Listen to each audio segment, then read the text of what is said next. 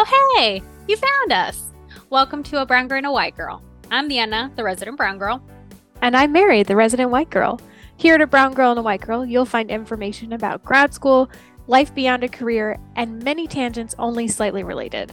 Twice a month, we will interview a special guest and explore what it is that leads different individuals to get a graduate degree, their experiences in their program, and what they do to remember that they are a human beyond work. Filled with sarcasm and sass, this podcast will bring you candid information and hopefully a good laugh. We are launching with our first podcast on Tuesday, September 5th, and we'd love for you to give us a listen. You can find us on Spotify and Apple Podcasts and look for updates on our Instagram. We hope you'll give us a follow and a listen. We promise we're funny. But as I was hearing you talk, I kept thinking about birth and maybe this is because I have a lot of cousins that are currently like pregnant or gonna have babies.